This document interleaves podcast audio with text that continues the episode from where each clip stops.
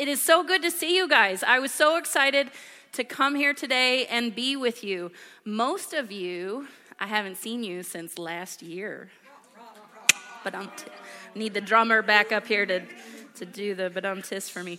So, welcome to the first sermon of 2020, 2020. Last week, I talked a little bit about resolutions, also known as getting our S together. If you missed that one, I'm sorry that that happened to you. But I shared why it's super important to invite God into our process of transformation in our lives. So I'm not going to talk about any more new year, new you kind of stuff today. I'm not. And in spite of my, you know, bit of a dad joke there at the beginning and my general love of puns, um, you are not going to hear a sermon from me about 2020 vision. Those are going on all over the city today, so I would encourage you to look at other churches' websites so you can catch their messages online 2020 Vision. No, I, I have something else on my heart today that I wanted to share with you. And, and all at once, all at the same time, I'm going to be a little bit specific today, but this is also um, I'm going to explain and discuss and sort of unpack something that is a core value of ours here at Vineyard Rolla. So I want to start by talking about the event that we have coming up um, on the 18th. Back Alley Story Hour, Saturday the 18th, 7 p.m. This is an open mic night for the community. Um, for the community, um, we do have church members that participated last time and will participate again this time, but we have invited people that we don't know to come and say or sing or paint whatever they want. We have no content guidelines.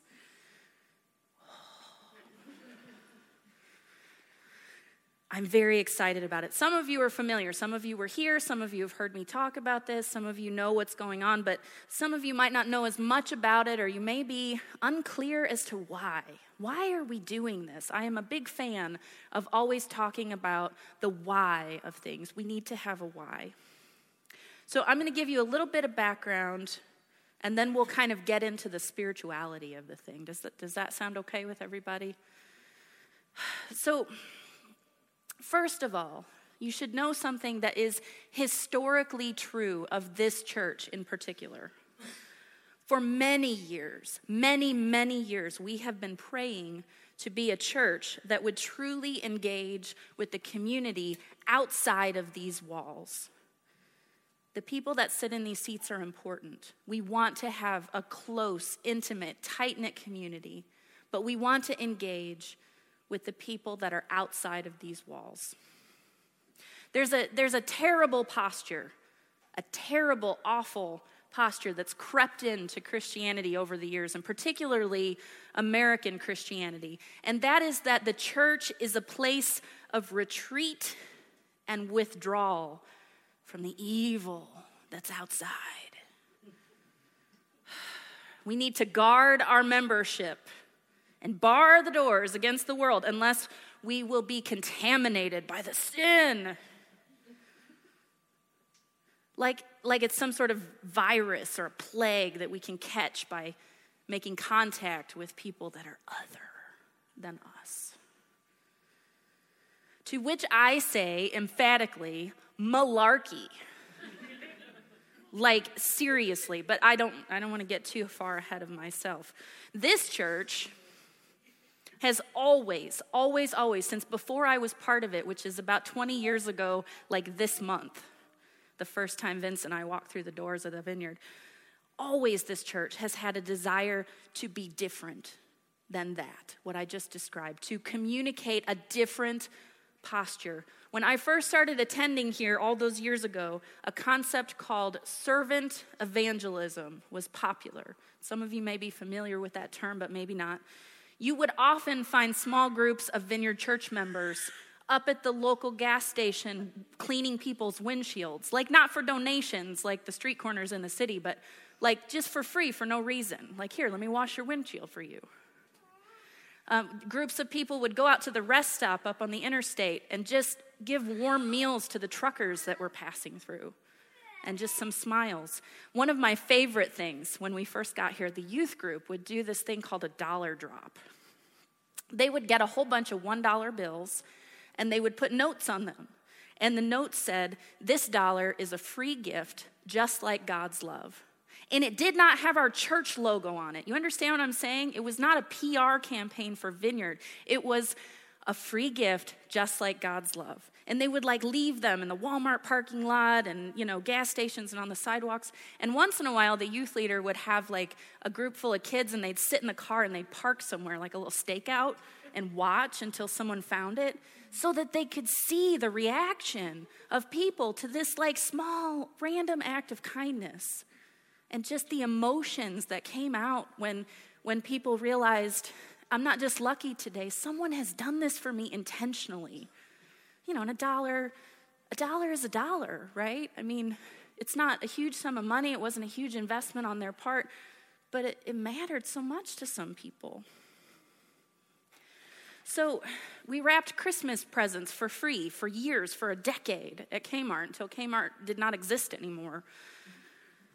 And this posture of serving the community in this way, that was the catalyst for what is our now annual, also going on for over a decade, St. Patrick's Day hot dog giveaway, in which we set up stands on the corners of the church up here and we give away hot dogs to everyone who's, who's walking, the crowds, throngs of people walking past the church on their way up to Pine Street for the biggest party that Rolla throws all year.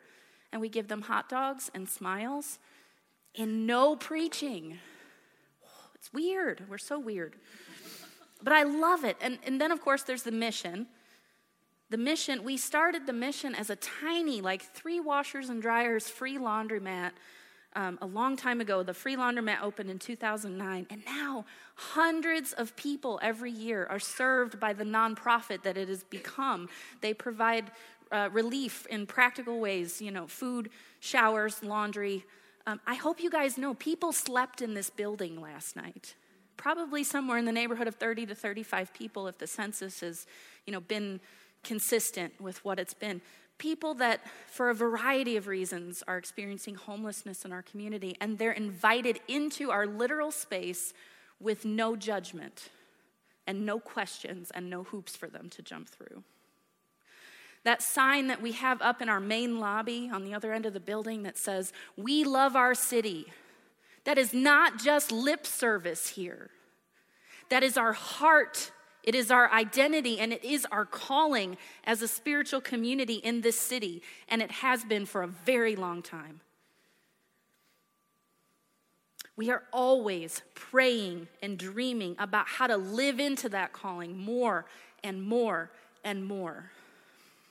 And specifically, in recent years, we have been pondering what does the church have to offer to those who are not connected to spiritual community. They're not typically churchgoers, and they might not be struggling materially, but we all have needs, don't we? Needs nonetheless. There's people who have become disillusioned with the standard evangelical narrative for a variety of reasons. That's another sermon for another day. But how could we, as Vineyard Rolla, communicate to the people that are outside of the church that they matter to us? They matter to us. They're not a project. And, and how do we communicate to people that we, as Vineyard Rolla, we don't subscribe to that hazmat suit of holiness kind of faith? How do we let people know? How do we communicate that? So last year, I was talking to a friend of mine who is a local musician, uh, became part of this church, a follower of Jesus, precisely because of the difference in our posture that I just described a little while ago.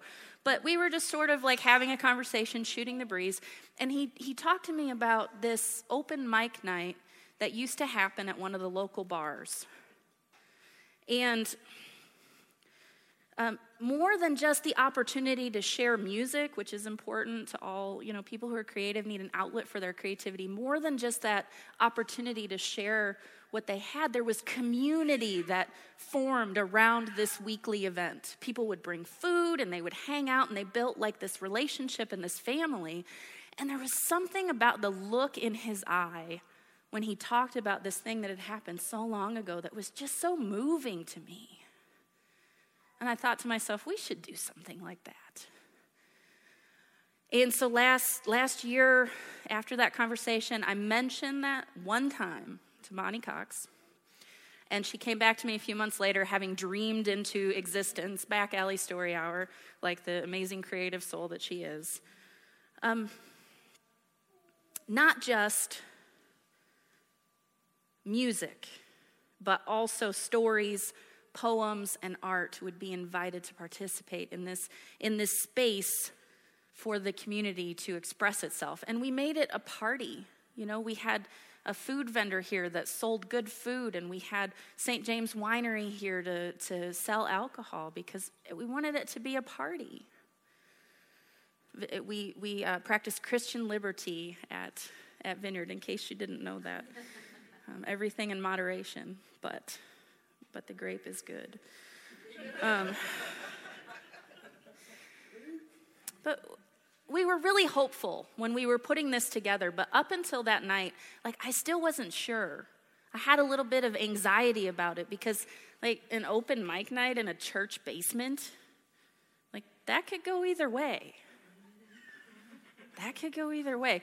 But you guys, we ran out of slots for speakers, and not just church people, but like other people. The majority of our speakers were not connected to the church. It turns out People really are desperate. They're longing for a place to share who they are, what they care about, and to be appreciated for that. It turned out people wanted that, they needed that. Over a hundred people came to our first event. I personally witnessed people that I had never seen before. They're not connected with the church. I don't know who they were. On their cell phones, calling friends, saying, You got to get down here. This is amazing. It was just incredible, beyond my, my wildest dream or imagination, what happened. One of my personal favorite moments from that night happened when my friend and former city council colleague, Daniel Jones, if you're from Rolla, you probably know who he is. I just love Daniel. He shared his story, and he said this at the end of his talk. He said, Sometimes he feels like this building is the heart of Rolla. That every good thing that happens in Rolla comes from this building and the good people in it. Which is, of course, an exaggeration, right? Like good things happen other places too, obviously, but oh, my heart. When he said that, I stood in the back of the room and I wept. We are on to something here. We really are. And I am 100%, a thousand percent, absolutely convinced that it is straight from the heart of God. And here's the why. I promise you the why.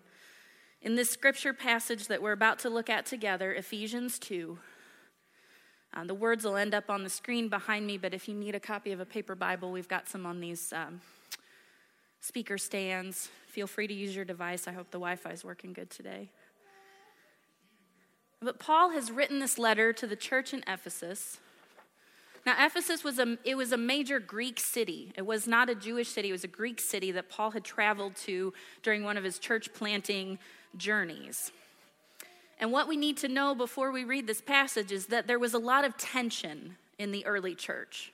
A lot, a lot. We tend to idealize their circumstances, but there was a lot of tension as the, the Jewish people who had become followers of Jesus, they had a long history of being members of God's elite, chosen people.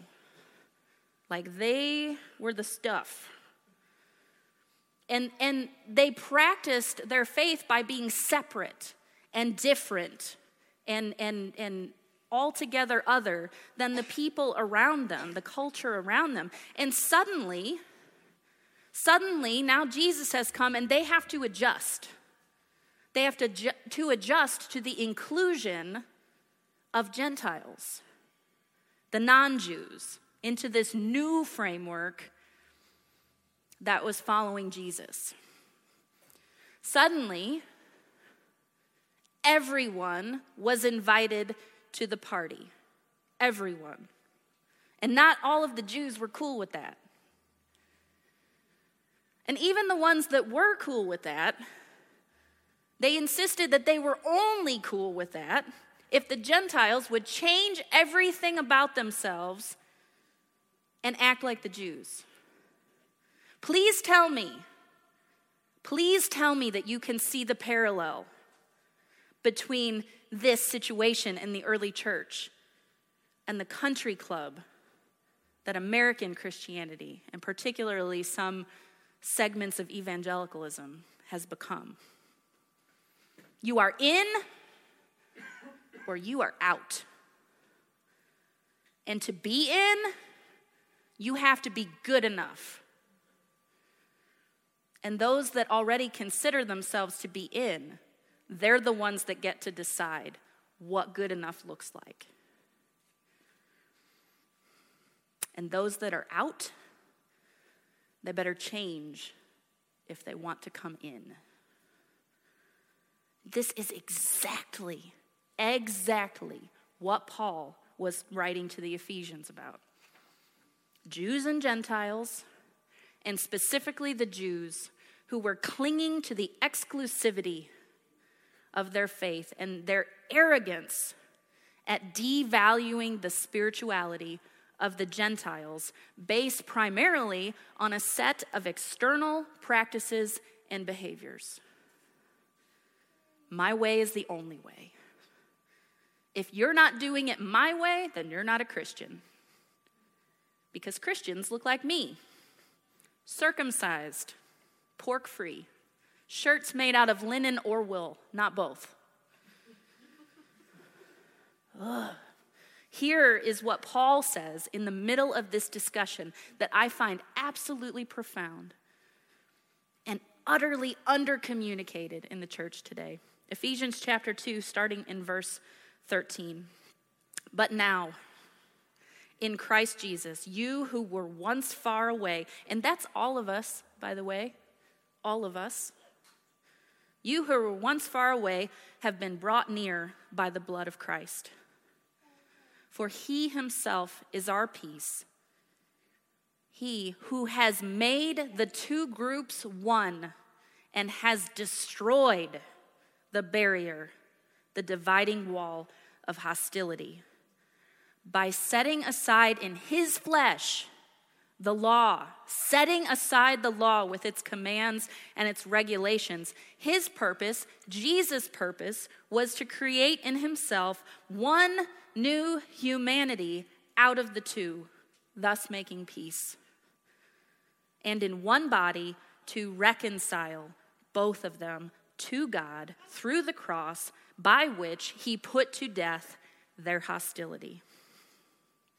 He came and preached peace to you who were far away and peace to those who were near. For through him we both have access to the Father by one Spirit. Listen, listen, Paul is saying. Listen to me. Jesus has a different agenda than we do. Jesus, if you remember, prayed that we would all be one. And we in the in the church, we make that about denominations like the Methodists and us should get along better, right? Because Jesus wants us to be one. And yes, we should get along with the Methodists. And in fact, we do get along with the Methodists. They're great neighbors. I love Pastor Bill. He's so great. But Jesus doesn't think on as small of a scale as we tend to do. The two groups that Paul was talking about in this passage were the Jews and everyone else. Those who considered themselves to be God's people, and also the people that they considered not to be God's people. And Jesus, Paul tells us, made the two groups one. He destroyed the barrier, the dividing wall of hostility. He obliviated the differences. Why do we then try to magnify them? Why? Who exactly do we think we are? Honestly, that we would be arrogant enough to tell people who God has invited to his table that they are not welcome because we don't want to sit next to them. How dare we? Through Jesus, Paul tells the Ephesians, we both have access. Furthermore, in 2 Corinthians chapter 5, Paul tells them and tells us that our posture, our posture is to be this. 2 Corinthians chapter 5 starting in verse 16, so from now on we regard no one from a worldly point of view. Though we once regarded Christ in this way, we do so no longer. Therefore, if anyone is in Christ, the new creation has come. The old is gone, the new is here. Jesus changes everything about the way we think and the way we approach life. His goal is our utter transformation into His likeness. All of this is from God who reconciled us to Himself. From God. God is the one that has reconciled us to Himself. I do not suddenly get to claim that I have done some great and wonderful thing by becoming a follower of Jesus and being reconciled to God because Jesus did the work. God did the work. He is the one that is doing the reconciling. But all of this is from God who reconciled us to himself through Christ and gave us the ministry of reconciliation. The ministry of reconciliation. And here's what that is verse 19. The ministry of reconciliation is that God was reconciling the world, everybody, both the groups, all the people, the world. That is the most inclusive term. God was reconciling the world to himself, not counting people's sins against them. And he has committed to us that ministry of reconciliation. We, therefore, are Christ's ambassadors, as though God were making his appeal through us. Our calling as followers of Jesus is to take the same position toward the so called outsiders as Christ took toward us. Because of Jesus, we are reconciled to God. Our sins are not counted against us.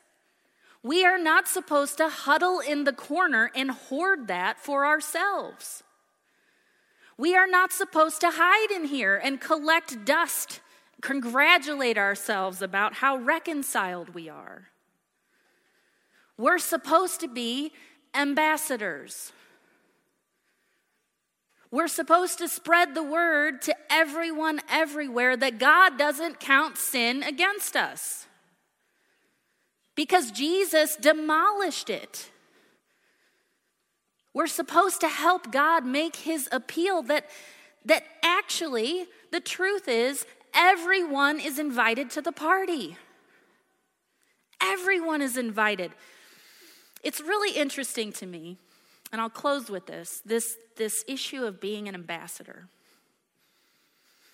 of representing God's interests in the world. An ambassador of, you know, say a country they can do a lot to either accurately or inaccurately represent the work of the group that they belong to. An ambassador has a lot of influence over the reputation of the group that they belong to. That's why I think I was, I was so moved by the response to Back Alley Story Hour last time and by Daniel's statement about the reputation of the vineyard in our community. That's why I nearly wept at our Christmas Eve service when a visitor approached me and told me she chose our Christmas Eve service because she felt that it would be unpretentious. And that's why I am so pleased every time someone comes to us having heard from someone they know or just the buzz around who we are as a congregation. Every, every time someone comes to us because they heard that we are a church that knows how to love everyone. I want us to have that reputation because we are representing Jesus, and I want Jesus to have that reputation. It's, it's not always easy.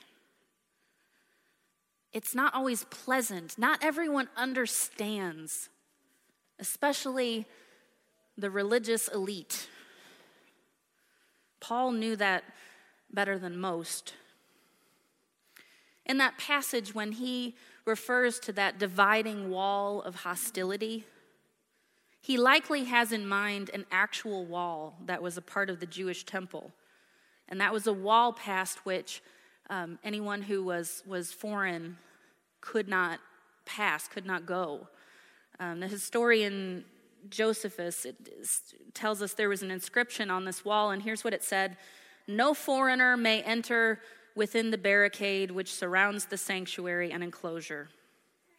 Anyone who is caught doing so will have himself to blame for his ensuing death. That's a wall of hostility. But the interesting thing to me is in Acts 21, there's, there's an account of Paul being arrested and brutally beaten because a Greek man was seen traveling with him and, and it was actually an Ephesian man. So the bigoted Jews who didn't like foreigners, they assumed that because that man had been traveling with Paul, that Paul had brought him into the temple, and that was that was forbidden. And, and they were mad. And they hurt him. And he went to jail for a really long time. You can read the story if you want. It starts in Acts 21. But do you see? Paul had a reputation. Things were assumed about him because of his reputation. He had a reputation, he had a ministry, and he had a message.